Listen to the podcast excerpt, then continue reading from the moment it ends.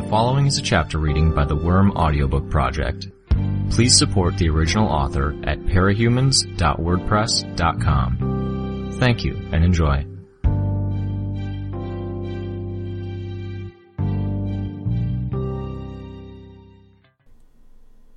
Arc 26, Chapter 5. Unholy screams and screeches followed us as we made our retreat, landing beyond the walls of Ellisburg. In moments, Nilbog's fairy wonderland had become a hell on earth.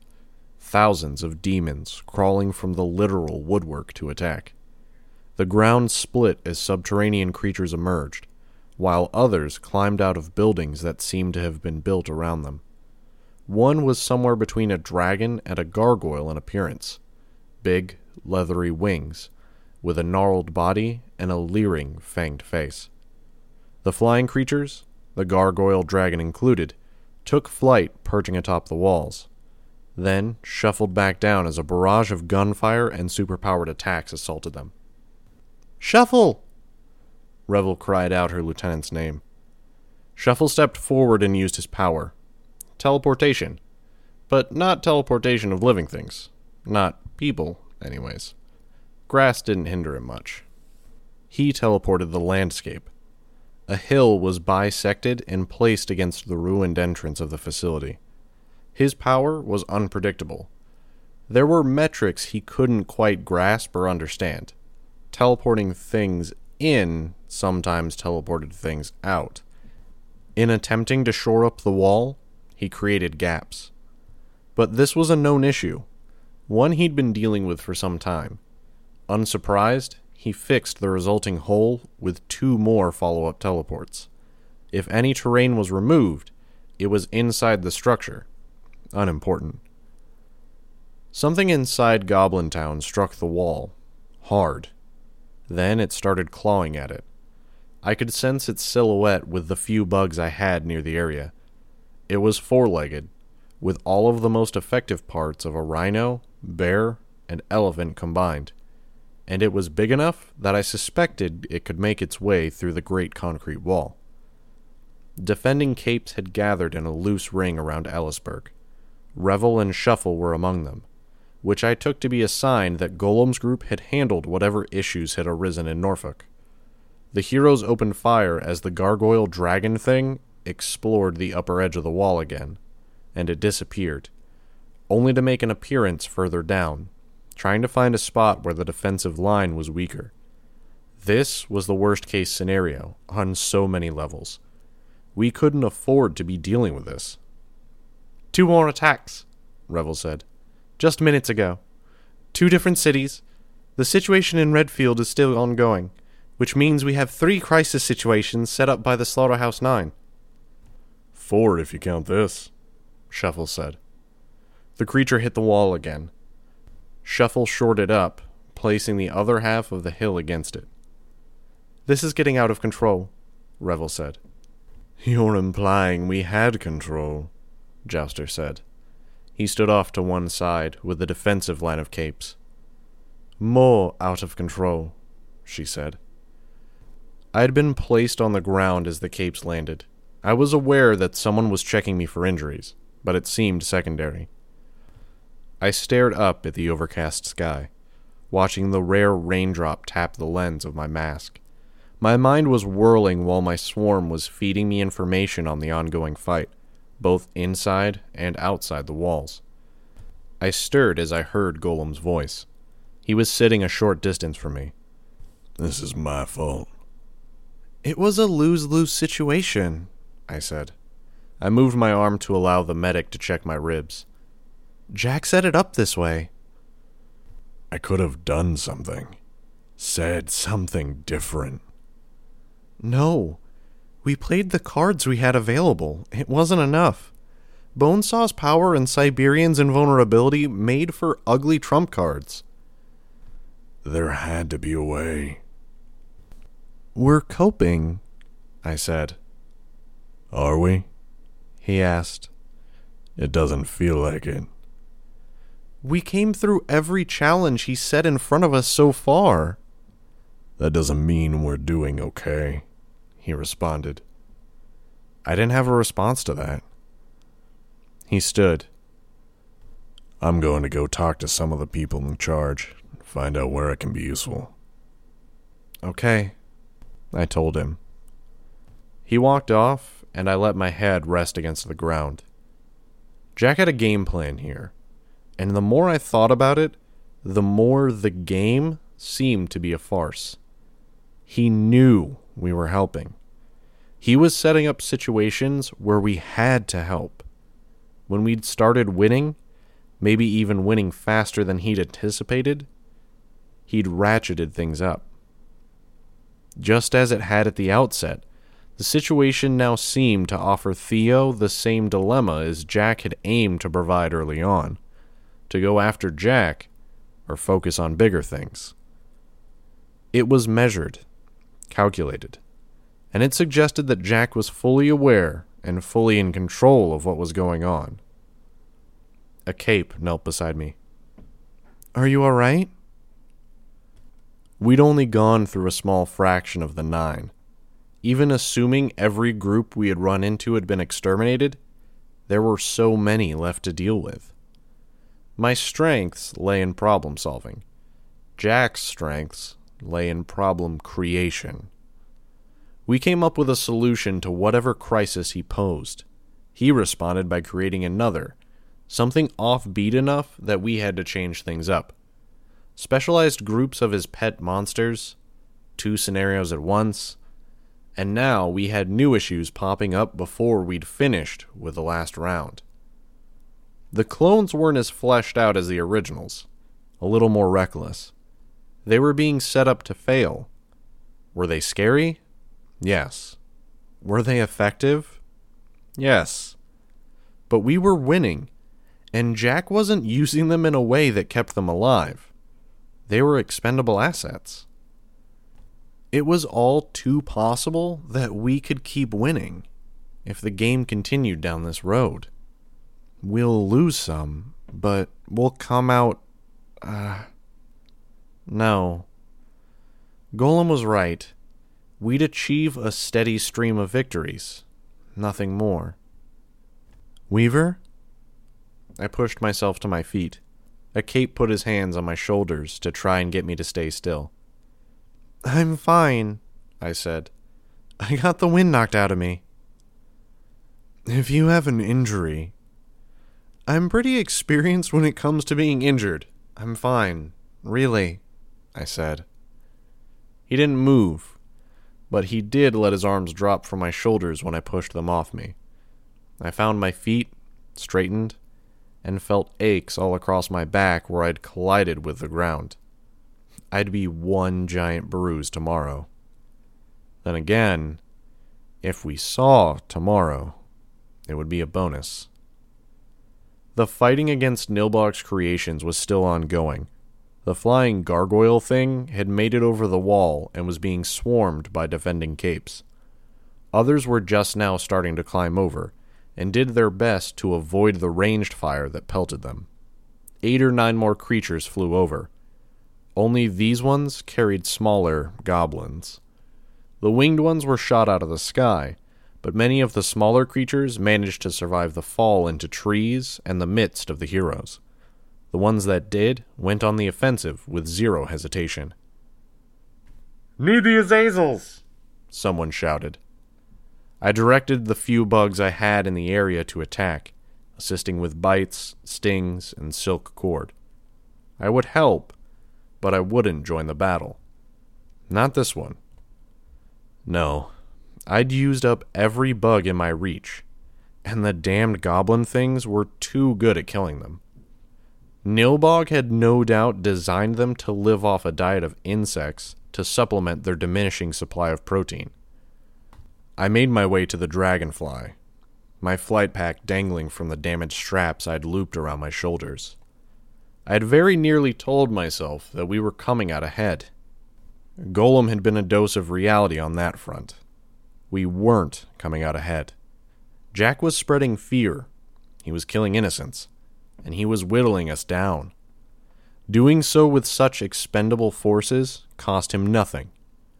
Now, with Nilbog in his possession, He had access to that many more monsters and freaks that he could just throw away. There was no guarantee we would continue down this road unfettered. Just the opposite. I fully expected Jack to turn to the rules he'd established at the very beginning and state how blatantly we were cheating. Then he'd carry out his threat murder those 1,000 people, and move on. I reached the console, shrugged out of my flight pack, and sat down. I pressed a button. Defiant? Not a priority, but get in touch when you can. It took a minute before I had all of the individual windows open. I set it so I could track the feeds provided by the various members of the wards and protectorate. Some were here, others were investigating the sites where more members of the Nine were taking action. Redfield. The Undersiders and Brockton Bay wards were holding a defensive position, their backs facing one another. Foil took a shot at a flesh toned blob that leaped between rooftops, then swiftly reloaded. Skinslip. Skin slip was a minor regenerator with a changer ability, allowing him to manipulate his own skin. I could see him using it to scale a surface. He extended that ability by flaying people and crudely stitching or stapling their skin to his own. The regeneration connected the tissues and extended his power's breadth and reach but it didn't prevent all rejection or decay, forcing him to replenish it from time to time. He was a newer member, but they'd still cloned him. A quick check of the computer noted the members of the nine they'd seen and fought three skin slips, three hatchet faces, three miasmas, three murder rats. Hatchet face accepted. They were enemies who were exceedingly mobile. Skinslip's skin acted like a grappling hook. It let him climb, and it broke any fall. He could also smother and bludgeon his opponents with it, if he felt the need. Miasma was a stranger, invisible and undetectable, but for an odorless gas he gave off that wore away at others' minds, causing headaches, ringing in the ears, watery eyes, and eventual blindness, memory loss, and coma. Murder Rat, for her part, was agile. It meant they were up against nine opponents that were fast or slippery enough that they couldn't be caught. The group was supported by a trio of hatchet faces that could steadily lumber towards the group, keeping them moving, ensuring they couldn't simply maintain a defensive position. The camera images that Clockblocker and company wore shifted as they scrambled away. There was a shudder as a mass landed in their midst. Hatchet Face, dropping down from a vantage point somewhere above them. Rachel's dogs went on the offensive, attacking him, but their flesh was already sloughing off. Their connection to Rachel shut off, their bodies disintegrating. Parian's creations were already deflating. More range than the tyrant had possessed, and the power loss was immediate. Foil shot her crossbow, but it did surprisingly little damage. Hatchet Face pulled the bolt from his shoulder with no difficulty. Behind us! The camera swiftly changed direction. A murder rat had landed opposite the Hatchet Face, sandwiching the group between the two villains. The camera paned, taking in the area, and I could see the silhouettes of other villains on nearby rooftops. More murder rats and skin slips. Hatchet Face threw the last dog aside. It collapsed in a slurry mess of loose skin and muscle. The dog fought its way free, shaking itself dry. Bastard was already free. Fuck, fuck, fuck, Imp said. My power's gone. Mine too, Crucible said. Turned off like someone flipped a switch. I closed my eyes. I was too far away to help couldn't think of advice to offer. We're not powerless, Grue said. We've got strong costumes. We know how to fight. Tattletale's voice came over the comms. He's strong enough to swing that axe through a car. Tough enough you could flatten him with a steamroller and he'd get back up when you were done. We run then, Grue said. We deal with Murder Rat, and then we scram make some distance, He's not fast, but he's not a slowpoke either. You don't have muscles like that and find yourself unable to run. Be constructive, Grue said. Solutions, options, any ideas? Yeah, Rachel said. This. She wheeled around, pointing. Both of her dogs bounded towards the murder rat. I couldn't see Hatchet's face with the directions the cameras were pointed, but I could see the groups converge on Murder Rat, bull rushing her as a mass. Murder Rat swatted at the dogs, slashing Bastard along the ribs, but Rachel stepped in the way, blocking the follow up attacks with the sleeves of her silkweave jacket. Murder Rat, about to be surrounded, leaped up to position herself on a wall, slamming her claws through a plate glass window to grab the inside of the window frame. Blood ran down her wrists. And Murder Rat leaped before the bolt made contact. She tagged the dog. Mouse Protector's power, Tattletale said. Watch out!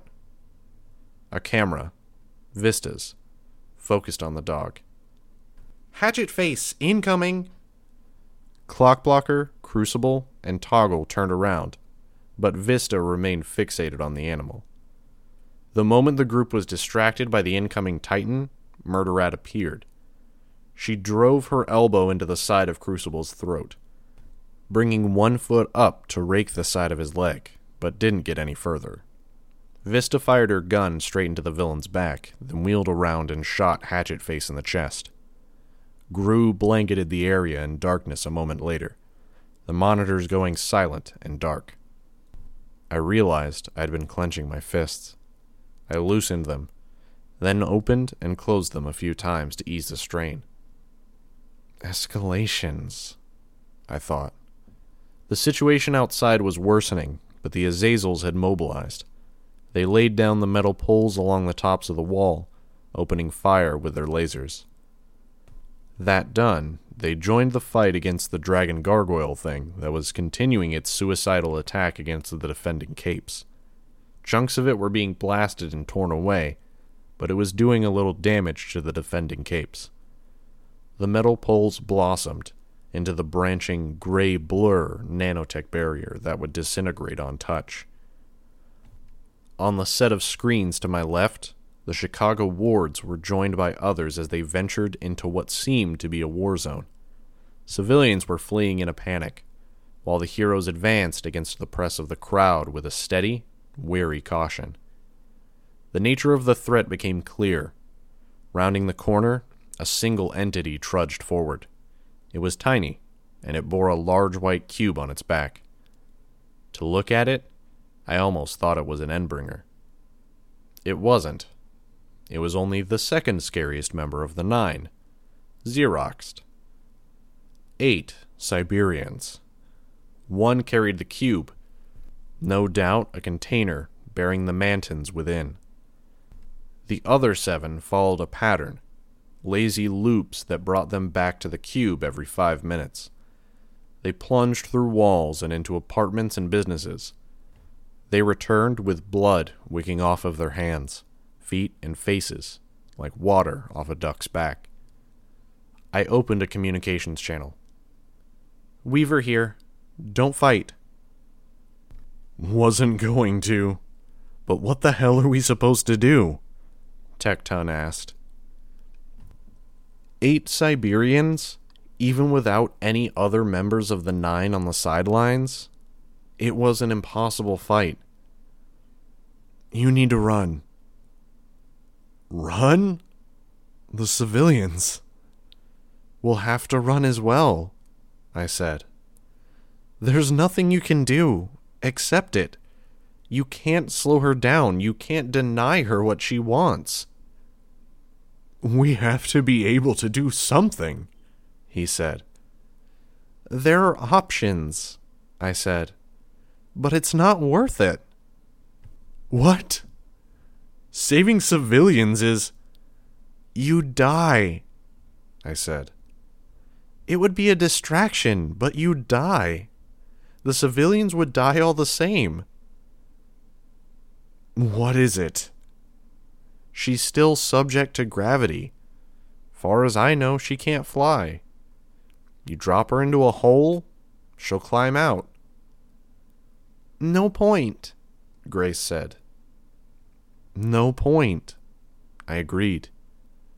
Unless you get lucky. Lucky? Drop the one that's carrying the cube into a fissure or pit. If she falls far enough and the cube gets wedged in the crack, you'll separate her from the cube. You'd have to destroy it before another Siberian makes contact with it. Kill all of the masters that are generating the Siberians. It could work, Wanton said. Unless she moves fast enough to avoid the fissure, I said. Which she can, unless she's digging her claws into the outside of the cube for a handhold, which she might be. Unless another Siberian returns before you manage to break into that cube, which is very possible. Considering that cube looks like something a mannequin made. We have Grace, and we've got Cuff. We have Cadence and Enforce here too. Enforce? Oh, Enforce. I don't think it'll be enough, I said. There's too many maybes. You'd become a target of the Siberians the instant you try something, and you die if this doesn't work out perfectly, which it won't. You want us to let civilians die? I stared at the screen. They were backing away swiftly now. A Siberian hopped onto the top of the cube, then looked directly at the group of heroes. A moment later, she leaped off to the side, flaunting their invulnerability, taunting. Walk away, I said. We'll send others in, others who can do something. Who? I thought of how Rachel had changed tacks, ignoring the biggest target to go after the murder rat. It hadn't been much, but it had caught the villain off guard, baited the hatchet face into an aggressive charge rather than a slower, more strategic advance. Switch it up. Go to Redfield. You guys specialize in containing and crushing the enemy. The Undersiders and Brockton Bay wards can head to your location at the first opportunity. I didn't wait for a response. My console was displaying an incoming message. Gotta go, I said, closing the comms channel. Hanging up on Tecton. I responded to the message. Defiant here. Was just about to contact the Undersiders. I heard. I'm already giving orders for them to back out. Send a helicopter in to pick them up, hoping it gets to take off again. Helicopter? AI suits aren't cooperating. I'd send one against Hatchet if they were. Defiant? One suit just took off, reinforcing the Undersiders. I could sense the fighting outside. My bugs were doing precious little against Nilbog's rioting army. The capes were whittling them down, killing them in droves. But it was time and effort taken away from containing the Nine, which was exactly what Jack wanted. In the same instant Defiant had talked about the suit taking off, one of the Azazels had gone still. Something was seriously wrong. What do you need, Weaver? I have things to handle. Two years ago, I was told we couldn't go after the Nine because we can't decode the portal without knowing the exit point. They just used one. It's in Ellisburg. It's our fastest route to Jack. How long does it take to tap into the portal? Depends on the means we use. It doesn't matter. The portal isn't accessible. We're losing, Defiant. We're winning the fights, but we're losing in the long run. We need to act decisively. End this. You want to use the portal entrance, knowing where it is? Yes. We just. We need capes that we can count on, on a lot of levels, and I need your help. Can you arrange for a sturdier ship? The dragonfly won't cut it. Yes, he said. That can be arranged. I'll have to pilot it myself. If this doesn't work out, if we get overwhelmed, then that's it. We can't afford the losses at this juncture. I get that. But we can't afford to not take this opportunity. Another pause. Was he typing something? What's the status? We're losing containment in Ellisburg. Siberians are racking up casualties, and Redfield isn't doing great either. Your undersiders will be evacuating if they can make it another two blocks to the helicopter without getting intercepted. I'm not sure what they can do against eight Siberians. More than the Chicago wards can. But that's not enough on its own. We need to call in the big guns. We know Jack's nowhere nearby. It's a safe time to put them into play. We have people on call, but we're holding them back, Defiant replied. Jack will hold his strongest cards in reserve for the last. Chevalier advised that we catch him off guard. There's no point anymore. Stop holding back. Jack's escalating when we do. We established a tempo, he's matching us. Let's go all in. We'll get him to play every card he has on hand, and maybe in the process, we'll see him make a mistake. He's not one to make mistakes. We lose nothing and we gain time, I said. Which big guns do we have? The Thronda. Cauldron has volunteered his services of their two elite members. The Las Vegas Capes offered help, as did the ambassadors. The Alcott girl has her ability to foresee the future, but she's trying to reduce the strain she experiences so she can offer more assistance at the most crucial juncture. The fight with Jack. Yes. Okay. That probably makes sense. Listen, I'll handle what I can from here. Take some of the load off your hands. I'll see if I can get recruits from among the capes I trust to handle their own do. And I would appreciate it if you would consider me one of them. I'll be there with Pendragon in 20 minutes. I just need to pick up the technology for hacking the portal. Bring me some bugs when you come? Yes. That said, he hung up. No pleasantries. It was a relief. Down to business. Fifteen minutes to go. I waited impatiently for the capes in question to gather. We needed good capes, powerful capes. Too many were occupied elsewhere. A whole contingent had deployed to Hyde Park. None of my teams.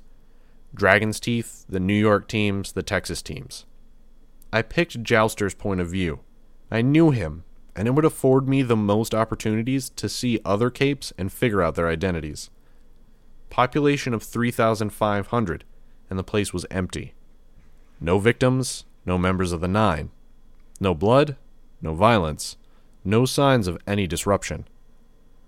But the first wave of capes had been whittled down, going silent on the radio before disappearing entirely. Now, as the teams moved through the city, there was nothing on the video which ruled out Nice Guy. That left only a few options. Stranger protocols in effect, the captain of the Dragon's Teeth reported. We're going full dark. Eyes on the lightning. Eyes on the lightning, I responded. For the moment, I was filling in for Dragon's absence and Defiant's preoccupation. I knew about the Dragon's Teeth, had studied their operations book. I wasn't an armchair general, but I'd have to settle for being one here. They were using those full face helmets to block off all sight, to shut out all sound. Their uniforms offered full coverage. The only things they would rely on were video cameras on their helmets and the battle computers that were wired into their helmets. It wasn't enough, apparently, to see anyone or anything. Things seemed eerily quiet. Jouster jumped as one cape cried out. The man's back arched first one way, then the other. Psychosoma, I reported. Strange 4, Master 7. First squad, get guns trained on him. Everyone else scan the area. Master protocols. Confirm everything. Don't shoot without confirmation, someone warned off camera. How the fuck are we supposed to confirm? Let them attack us? Nobody responded to that. Still, they obeyed the instructions. Jouster was among the ones who turned to search the surroundings. The point of his lance was visible in the corner of the screen as he held it ready. Nothing. The man screamed louder. He twisted, his ribs distending, his mouth yawning open. It's an illusion, I thought. Kind of. Sort of. Not really. It was really nice to think of it as a really convincing illusion. That was a reassuring way of handling it. Because the alternative was that Psychosoma was doing the sort of thing Labyrinth did, pulling otherworldly things into our reality to replace objects and people. When killed, they'd revert back to how they'd been before. The man continued to twist and distort until he wasn't recognizable anymore. The thing whirled around, reaching back with one claw, preparing to strike at a comrade. A cape incinerated him before he could get any further. The illusion was dispelled. The wrong illusion. Purple smoke flowed out from around the corpse of the young hero. Nix. Someone spat the word. Jouster swiftly backed away. Every cape in the group was wearing a gas mask, but that was not an absolute guarantee. Two more people in the group began changing. A mix of psychosomas and nixes. Who else? She's covering the area with her smoke, I spoke over the channel. You need to clear it. On it. Cover your eyes. Jouster hollered. Jouster raised his lance, then struck out at a light pole. Lightning flared out, impossibly bright, and the camera briefly went on the fritz. Somewhere in the midst of that, reality became clear. Bloodstains everywhere. Corpses were draped over every surface where the investigating capes weren't likely to step on car hoods and roofs, on light poles and in trees. And in the midst of the crowd, there were the enemies, simply standing and observing. Nixes, psychosomas, and night hags. The Nix were women with pale red skin and black eyes, fog bleeding out of the vents at their arms and backs. The psychosomas were men, tall, bald, and narrow, with pencil thin mustaches and beards, spidery fingers and clothing that hung off them like it had been draped on. The night hags by contrast, were women, dark haired, dressed in black, with skin as white as chalk. Their dresses seemed to bleed into the surrounding landscape, so that everything within fifteen feet of them was covered in that crumpled looking black cloth. The Nix clones and psychosomas ran for cover. The night hags were the cover. DT soldiers and wards opened fire. Hoyden struck a car with literal explosive force and sent it flying. 90% of the offensive was directed at the night hags. The women practically disintegrated as the bullets, flames, and other projectiles made contact. Their bodies shattered into thousands of black shards. Moments later, they emerged from the landscape. One park bench distorted and reconfigured into a new night hag. That night hag was summarily slain, and reformed herself out of a nearby patch of grass. Location possession, in a way, but it was shallow. She was most effective with materials that stood above the ground's surface. In the midst of dealing with the approaching hags, the DT officers and heroes were left to handle the victims who had appeared to be transforming. When the smoke had burned away, one had been revealed to be fine, crouching with his hands over his head. The other was still afflicted. They shot the victim and broke the effect. More smoke was flowing in with surprising speed and quantity, erasing the images of blood and bodies. The night hags were turning translucent, nearly invisible. And they were gone. Jouster moved to strike the light post again, only for black hands to grab him and pull him into darkness and illusory fog. The image on my screen distorted, then went utterly black. There was a sound, like a slow, wet grinding sound, chewing as if from a dozen mouths at once. I changed camera perspectives. Break up the fog! Someone shouted. Two more of their allies were starting to change. Someone threw a flashbang. It didn't disrupt the smoke. What do we do? One of the capes shouted.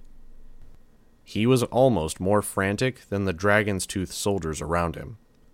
The sound of a gun being cocked turned heads. The camera turned as well. It was Contessa, accompanied by the number man. Both held guns. She shot one of the afflicted, then walked past the other, ignoring him. She opened fire in the fog. One clip, each shot aimed and measured, fired with a peculiar rhythm. One, then two in rapid succession. One, then two in rapid succession. She reloaded with an almost casual ease, then slid the gun into its holster. The numberman had her back. He fired into the darkness three times. It took two minutes for the smoke to clear. Two Nix dead. Three psychosomas. Four night hags. The doorway was already opening for the pair to make their exit. Dude, who the hell are they? The boogeyman, Hoyden said. Shit. Someone said. One of the capes. Are they on our side? Another asked. Apparently. Then why don't they go after Jack? A cape asked. Because she fits in the same category as Eidolon, I thought. Too dangerous to allow her to make contact with the man. I wasn't even that comfortable with them helping here, but there weren't a lot of excellent options for thinker capes who could simply cut right through the layers of deception the enemy had been using. I noted the capes who were present and still in fighting shape. I'd hoped for Jouster. No such luck. I dialed Hoyden's phone, watched her pick up on the video. Need a hand with something, I said. I'm going to send a ship your way. Ten minutes to go. The Undersiders stood far enough away from the Siberian cube that the camera couldn't even make out the one who carried the thing. This, Imp said, is your classic case of putting all your eggs in one basket. Really, he finds the Siberians boring, I imagine, Tattletale commented over the channel. Before, they were an enigma. Now they're just the same thing, over and over, tearing people apart. Just tell me this isn't going to be the moment of idiocy that ends the world, I said. No way, Tattletale said. I promise. You absolutely certain? 93% certain. That's not good enough. Geez, you've lost your sense of humor these past few years? I'm kidding. I'm sure. You've been wrong. I'm right. I swear. Now stop fretting. Wait. The Siberians left, engaging in another brief spree, attacking civilians. Let's not wait too long, I said. I felt a sick feeling in my gut. Had I been right to send away the Chicago wards? Seven or so people were dying every one to two minutes. Wait.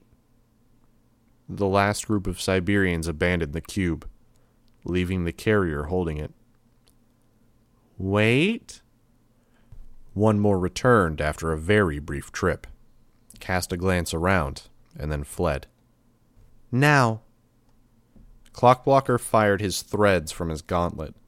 They surrounded the cube carrier, and he froze them. Unstoppable force against an immovable object. Which one? The Siberian made contact with the thread and flickered out of existence, and the thread went limp. The cube fell with a crash. Others began to return. Vista was distorting the cube, creating gaps, weak points. Thanda, Tattletale said. Clockblocker activated the device on his back. A dome unfolded around him, almost like a tent, though more rigid. Rachel had already fled with her dogs. Even so, it was tight, everyone pressed together inside. He froze the dome. I regretted that I didn't get to see the follow up attack. The Thanda had a cape that was sort of in the same vein as Shuffle, a teleporter of landmasses. This cape didn't need to teleport things onto solid ground. In fact, he specialized in the opposite. A large building was teleported into the stratosphere, where it summarily fell on the cube. I could hear the crash through the cameras of the Brockton Bay wards war. Siberian's down, I thought. One more group to handle. Rachel's on her way to me, I said. Grue was out. I didn't trust him in a face to face confrontation against the Nine, and he hadn't volunteered. Imp was out as well. Too risky, too much of a coin toss whether her power would be seen through. Foil, you know what we're doing. On my way. I'm coming too, Parian said. I'll be on the comms, Tattletale responded. Tecton slammed his gauntlets into the ground. Murder rats were knocked down from the walls. The streets had been shattered. The dismantled craft lay in the streets, with one dead miasma nearby. Another slam, combined with an activation of both pile drivers, and he created a fissure, breaking up the ground beneath the two remaining hatchet faces. They made steady progress, anyways. They were too strong, their stride too long. Tattletale had been right. Running was difficult at best. Cuff used her metallokinesis to heave a small disk of metal. Effective enhanced strength, along with the ability to control the rotation of the projectile, the ability to control the flight of it, after it left her hand.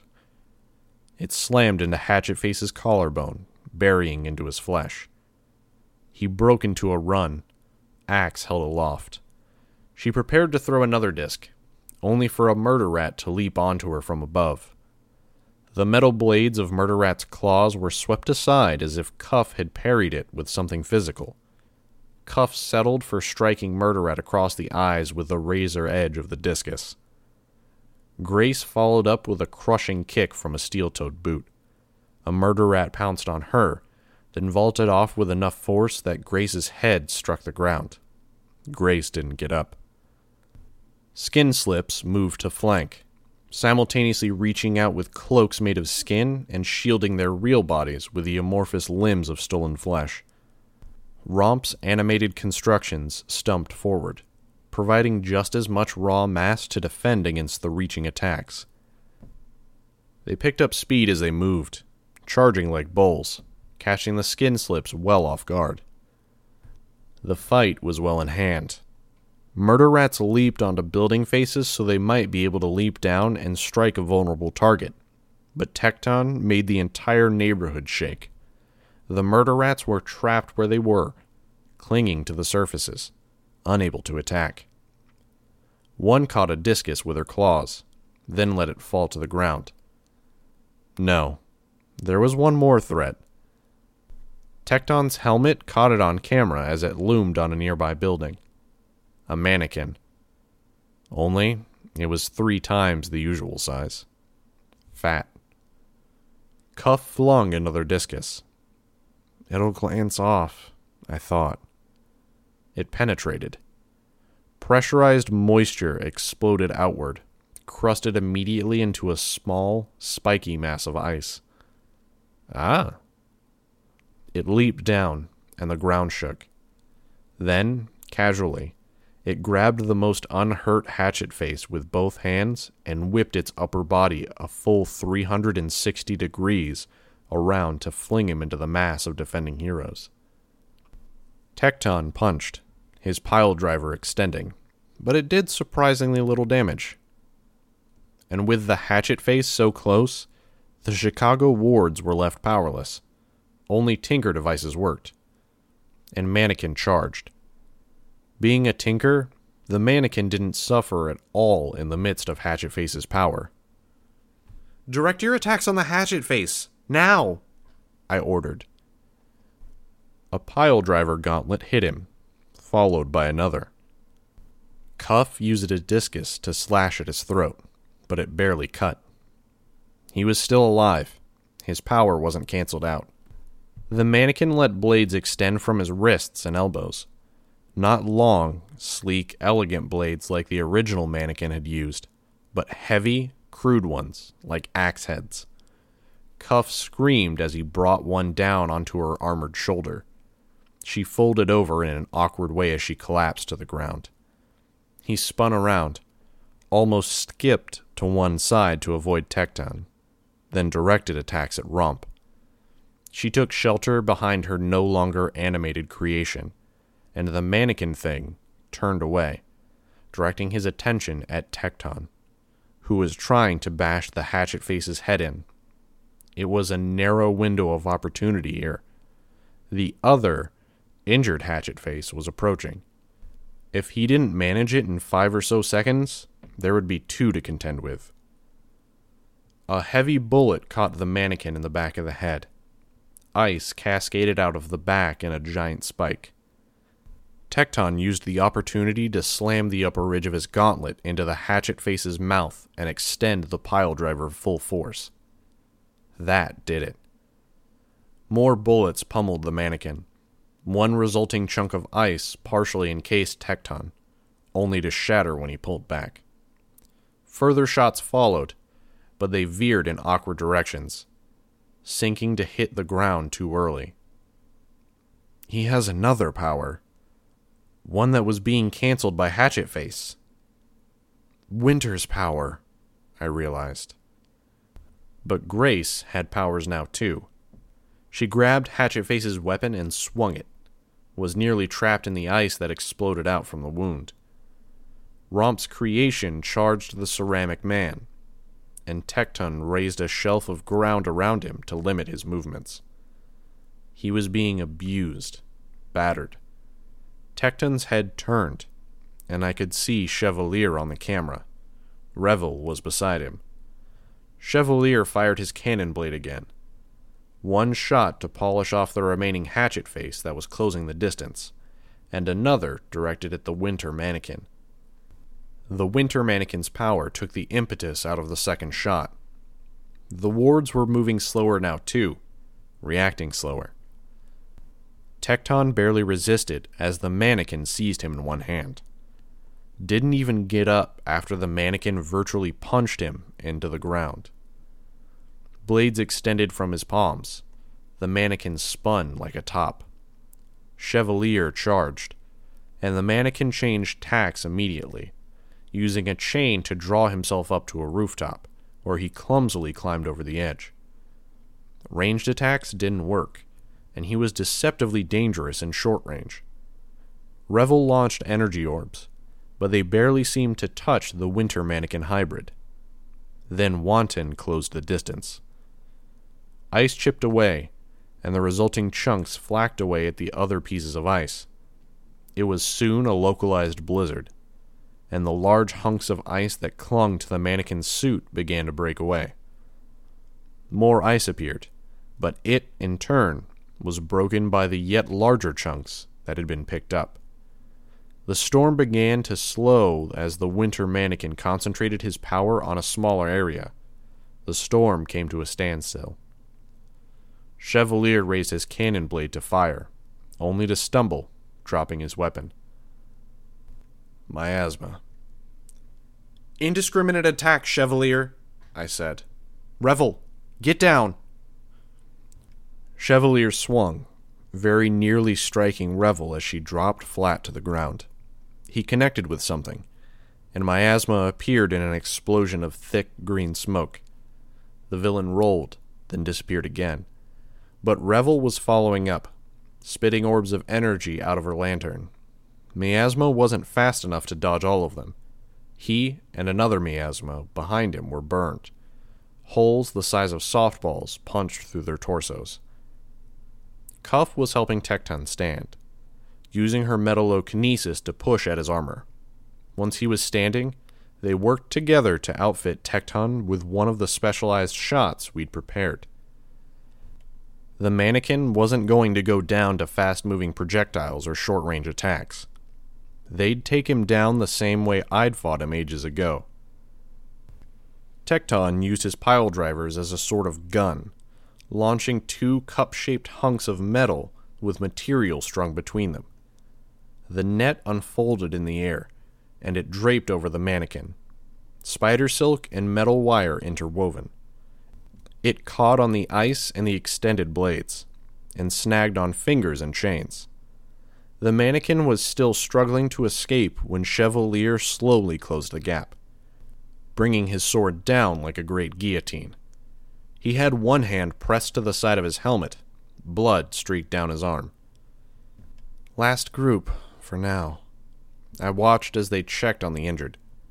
Chevalier's eye had been stabbed, but not perforated, and Grace had suffered a heavy blow to the head. Cuff's shoulder socket had been broken by the mannequin. I almost hated to ask. Tecton? I said. We've got a game plan. Maybe a way to get Jack. You up for helping? My team isn't in good shape. If you want to stay, keep doing this? No, he said. No, just. Maybe my team should sit the rest of this out. You've all done good work, Chevalier said. Above and beyond the call of duty. You don't even have to ask. I'll come on this mission. If you have a use for me, Tecton said. I do. I'll come as well, Chevalier said. You're injured. A pause, as if waiting for me to realize what I was saying. This was the guy that had gone up against Behemoth face to face, scarcely an hour after suffering critical injuries in an assassination attempt. I'll come, he said, again. Glad to have you, I said.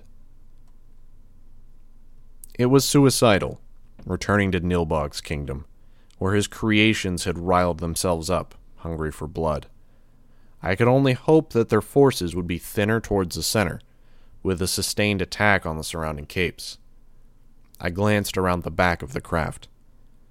Chevalier, Revel, Hoyden, Tecton, Bitch. Two dogs and Bastard. Foil, Parian, me. Two dragon's teeth to round out the group.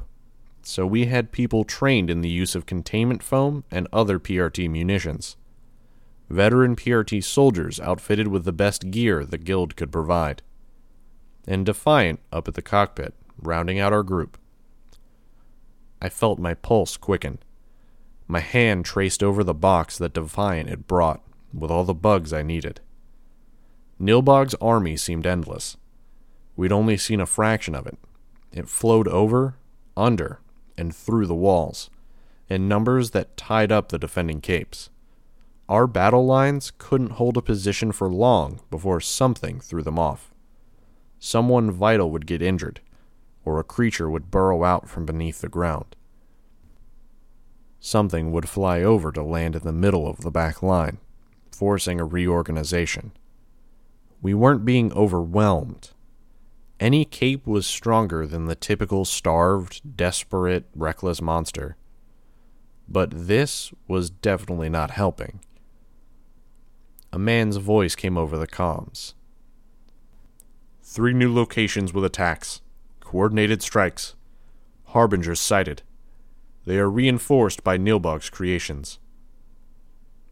Bonesaw got something set up already, I thought. Defiant was clenching his fist. Who was the man? Doesn't matter, Defiant said. Our focus is here. Fucking right, Hoyden said.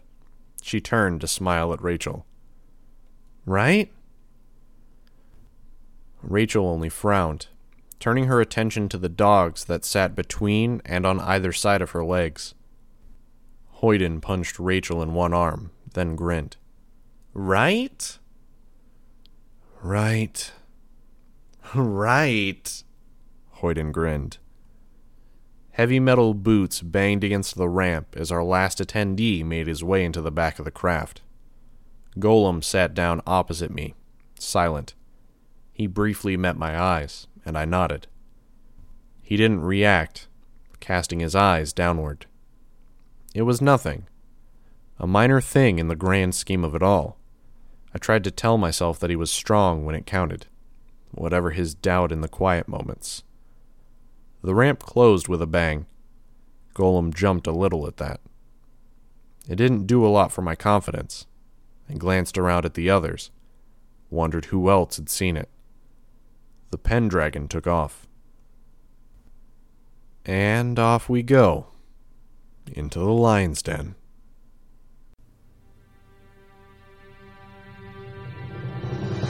Hi, this is Nathan Bowman. You just finished listening to a chapter from Arc 26, Sting, from the web serial Worm by J.C. McCrae. This production is brought to you by the Worm Audiobook Project. If you would like to know more about us or to volunteer your own services, please check us out at audioworm.rein-online.org. You can download or listen to every chapter directly from our site, or you can find us on iTunes or any podcast app under Worm Audiobook. Thank you for listening.